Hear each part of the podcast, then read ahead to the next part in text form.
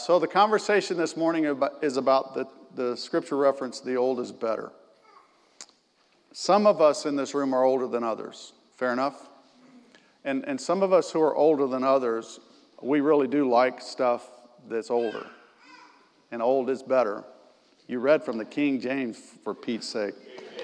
Yeah, I mean, you know, there aren't that many of us in the church building that even read from that on a regular basis because we realize that there's a translation in 20th century vernacular that seems to be a little easier for us to read. Nothing against the King James, I'm not putting it down, but I'm just saying we, but the old is better. I remember my dad preaching all of his life. He preached 40 something years, and if that man quoted a scripture read from the Bible, it was King James, and the old was better for him. It just was. Um, I was thinking, you know, as this whole wedding thing unfolded this weekend, I was laying in bed yesterday morning. I woke up early and I was just laying there before I got up, and I started kind of rehearsing in my mind some of the things that we had gone through with Thomas in his life. It's a wonder the kid even made it to year 18, uh, all the stuff that we did. But, but as I was reflecting on that, I also reflected on all the vehicles that I had owned during that 18 year period of time that he was with us. And there was one that especially stood out when before I ever went into ministry and preaching in any way, I used to own a cabinet shop. And I was in the construction business, had a cabinet shop. And oh, by the way, I don't do any construction work or cabinet work anymore. Ask Cuberto, he can attest to the fact that I'm not worth shooting. So you don't want me to do anything in your home except maybe come eat lunch. But anyway, I remember I, I, had, I had purchased a 19, some of you will appreciate this. I had purchased a 1953 GMC one ton pickup truck. You could haul half of the city of Montgomery, Alabama on that truck, and it would not weight down the back end of that thing. It was an amazing truck. It was beautiful.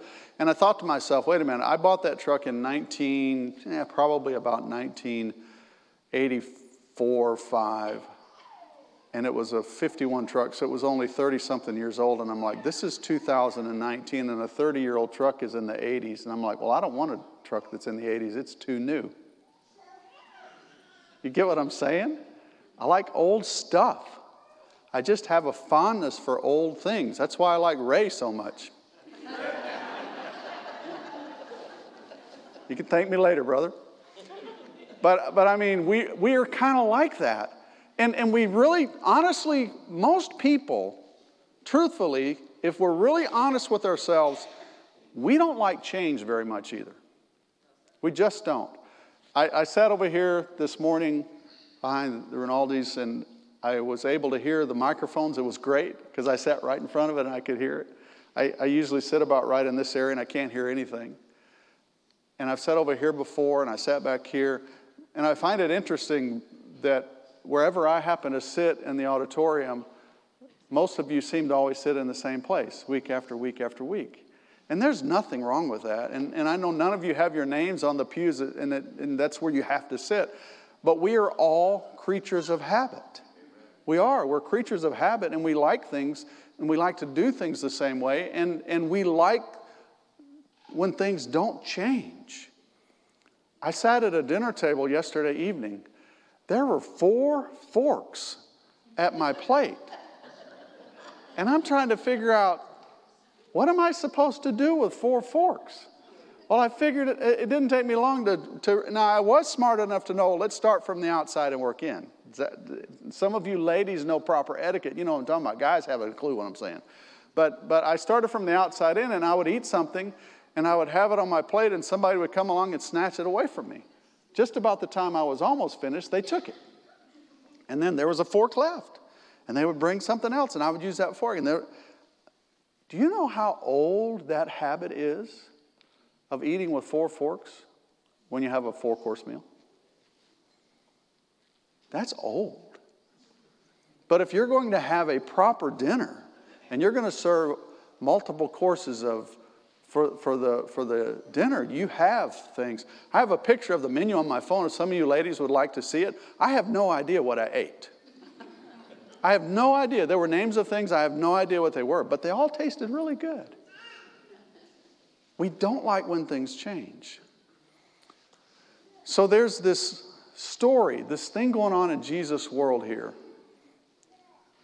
John's disciples, this is the Pharisees talking. John's disciples often fast and pray, and so the disciples of the Pharisees, but yours keep on eating. And Jesus said, Can you make the friends of the bridegroom fast while he's with them? But the time will come when the bridegroom will be taken from them, and in those days they will fast. And then Jesus begins this parable because he has to address their concern for people not doing things the old way because it had been the tradition of the Pharisees for umpteen generations that they would fast.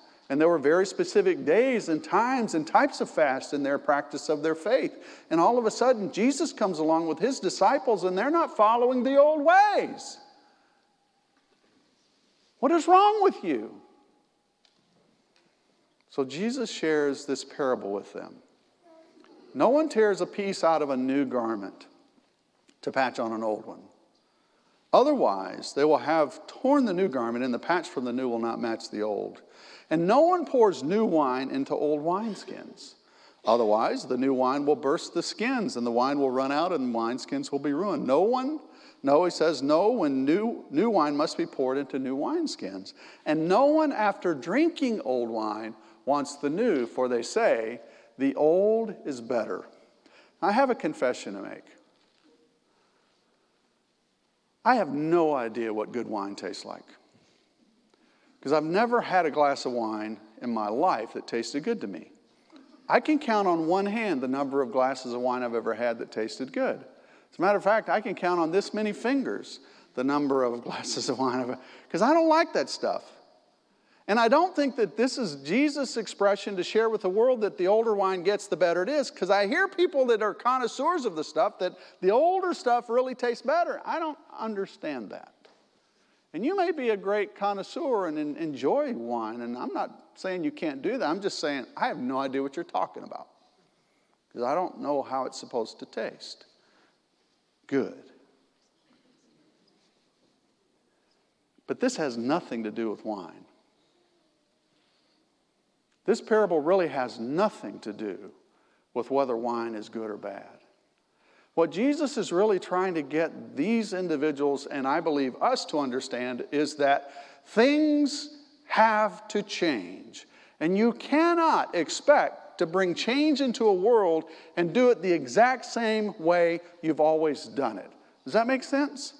There's a, uh, a, show that's on TV sometimes, Jeopardy. Any of you ever watched Jeopardy? It's on like 3 or 4 o'clock in the afternoon. I, I know you, you're retired. What else you got to do? So we're going to play Jeopardy. What is doing the same thing over and over again, yet expecting different results? What's the answer?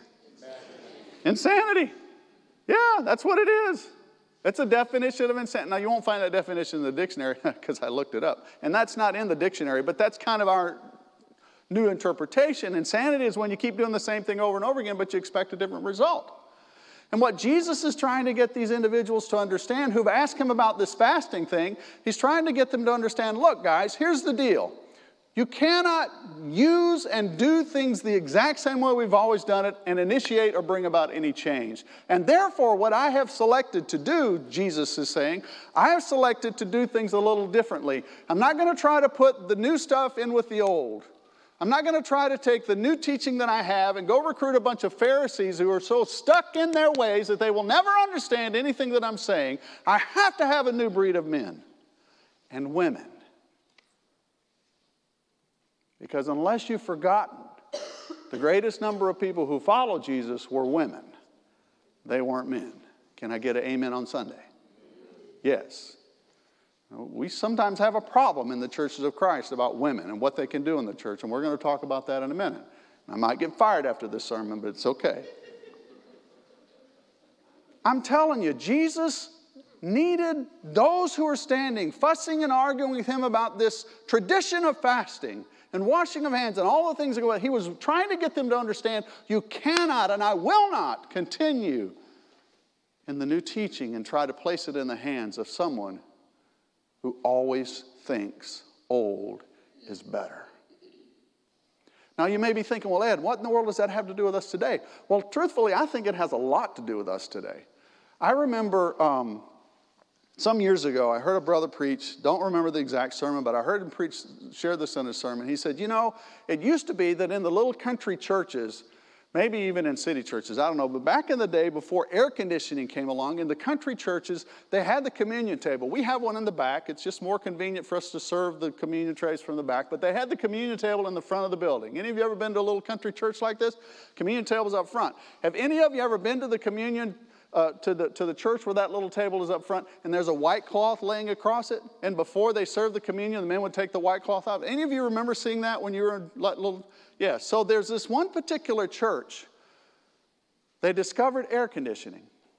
And someone had the audacity to actually install air conditioning into the church building.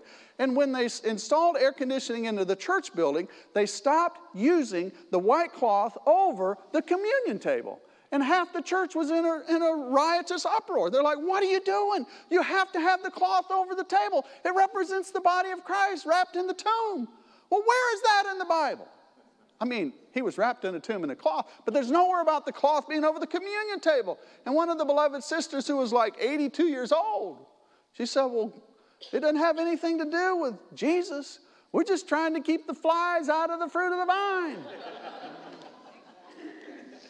Old is better. Old is better. We can't change anything because old is better. Jesus chose a different pattern. He chose to do something different. He didn't recruit any Pharisees. Now, he recruited some men and a handful of gals who did some amazing things in his ministry, but he didn't recruit any real leaders in the church, in the synagogue. There weren't any of those. So, what path has this church chosen? So, let's talk about this just a minute, okay? A few weeks ago, I wasn't here, but I was told by very reliable sources that we had a really, really cool sermon Brother Glenn taught on Wednesday night. Class, excuse me. He taught a class. The man doesn't know how to preach, but he is an amazing teacher, okay? Amen, amen, yes, yes. So he, yeah, so he taught a class and he, he used an expression in his teaching that I think has some validity within our fellowship. It does, has validity in, within any church if you want to know the truth about it. He used an expression that we've talked about on how you determine what is to be done in a church. And he used the expression we have commands, we have examples, and we have inference. Technically necessary inference is something like that. You ever heard that before? If you weren't, if you don't, go back and watch the class on Wednesday night, or he'll teach it again. But I want you to think about this with me. Do you realize that we are pretty picky about what we choose to be commanded or, or an example that we're going to follow in that necessary inference? Do you realize that we're kind of picky about what we want to use in our church? Let me just give you an example. Brother Ron, a few minutes ago, I read that verse of scripture from 1 Corinthians 16. Did you notice that? Did you notice that it says on the first day of the week they laid by in stores, they had been prospered? What was the rest of that verse? So there would be no gatherings for when? When I come. I just have one question. When is Paul going to show up and take our money? Now, I'm being a little bit facetious. I am, I understand it. And I think that there is an example that we can look at the New Testament church. They began to meet on the first day of the week. They didn't continue to meet on the Sabbath. It's obvious through the history of the church and in the New Testament era. If you read about it, the, the disciples of Jesus began to gather on the first day of the week. Hence, we are here. And I'm all for it. And I'm all for taking up collection. But I wanted you to think about this with me. We take up a collection collectively and we put it into the treasury, and, and Mr. Wexler and some other, or uh, Kent, Mr. Wexler's, Brother Wexler's over the, the preschool, but Kent kind of makes sure that money goes in the right places and writes the check and all that stuff. But, but what are you doing on your own? What, what are you doing on your own to help others in the world? There's another story it's not a parable, it actually happened. Not too many hours before Jesus goes to the cross, he's with his disciples and they're eating.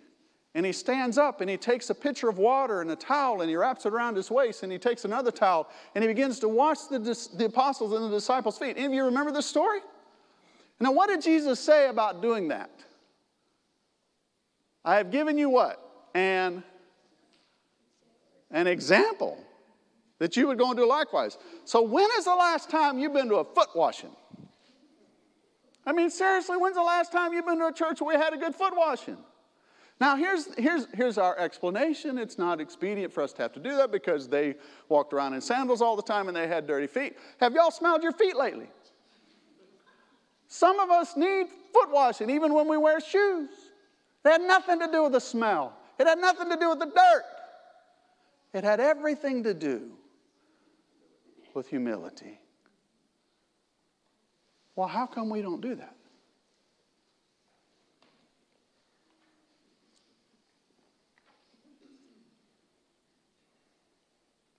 Jesus said, I'm giving you an example.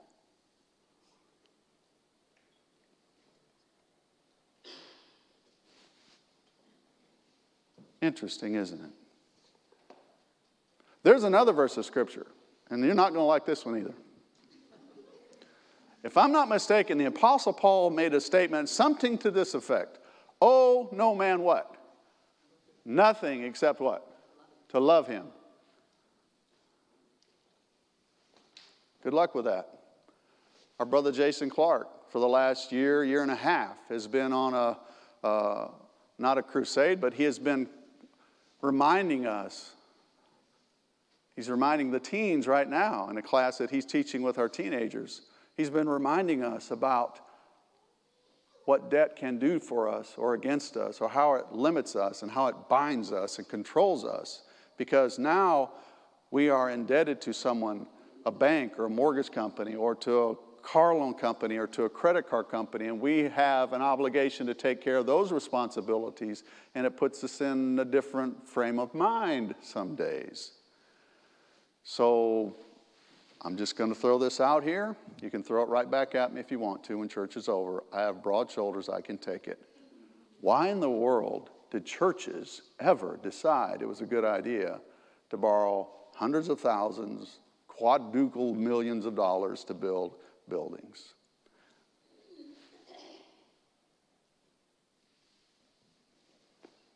Well, the old is better. The old is better. After all, there have been church buildings around for almost 2,000 years. You know, it's interesting what happens when you get old books back that you haven't read in a while. Ever have that happen? Somebody gives you a book that maybe you loaned to them, and you haven't read in a long time, you decide you want to read it again. So, a few years ago, when I stopped preaching full time in San Clemente, there was a guy preaching here at this church. His name was Steve Smith. Some of you know him. He came back here a couple of summers ago, spent three days with us. Remember that? maybe, maybe six weeks, but you remember the situation, right? Well, when he went home, when he went back home to Alabama, he left this library. And guess whose books those were? Most of them were mine that I'd given to him. And he didn't leave them because he didn't want them and he disliked them. He left them because he didn't have room in the truck to pack them up. When I saw him a few months ago in, in Decatur, I was visiting. He's like, Man, I wish I had all those books. And I thought about coming back here and boxing them all up and shipping them to him, COD. But I didn't. I just took them to my new house. And I picked up this book the other day. Any of you ever heard of Everett Ferguson? Everett taught at Abilene for years. He's, one of, he's truly one of the most profound experts in church history, especially relating to the first and second centuries. Member of the church, phenomenal teacher, speaker, preacher. He's written some great, great works uh, that all deal with the, the church in the earliest of years, especially the first and into the second century. And you know what I realized reading one of Everett's books the other day? there were not any church buildings. In the first couple of centuries of the church. It wasn't until Constantine made his great conversion and adapted Christianity for him and for those in his domain in the world of the Roman Empire that we began to establish and build upon the need for us to have places of worship. Does that mean it's wrong to have this building? No because the old is better. A few weeks ago, in preparing for this little series on parables, I did some research and I looked at some publications that were put out uh, by Barna, big research in Christian, the Christian World Research Group. And they had this article that listed the top 20 fastest growing churches in America. And I went to all of those churches' websites. And you know, the one thing that just jumped off the screen when I was looking at their websites, the one thing that was consistent across the board, all of them had a very thriving and a very active small group home ministry that was truly where most ministry and caring for members took place.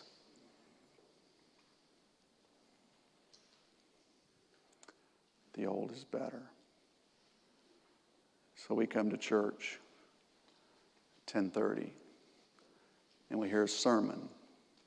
We sing some songs. We share in the Lord's Supper, which is powerful. We even give.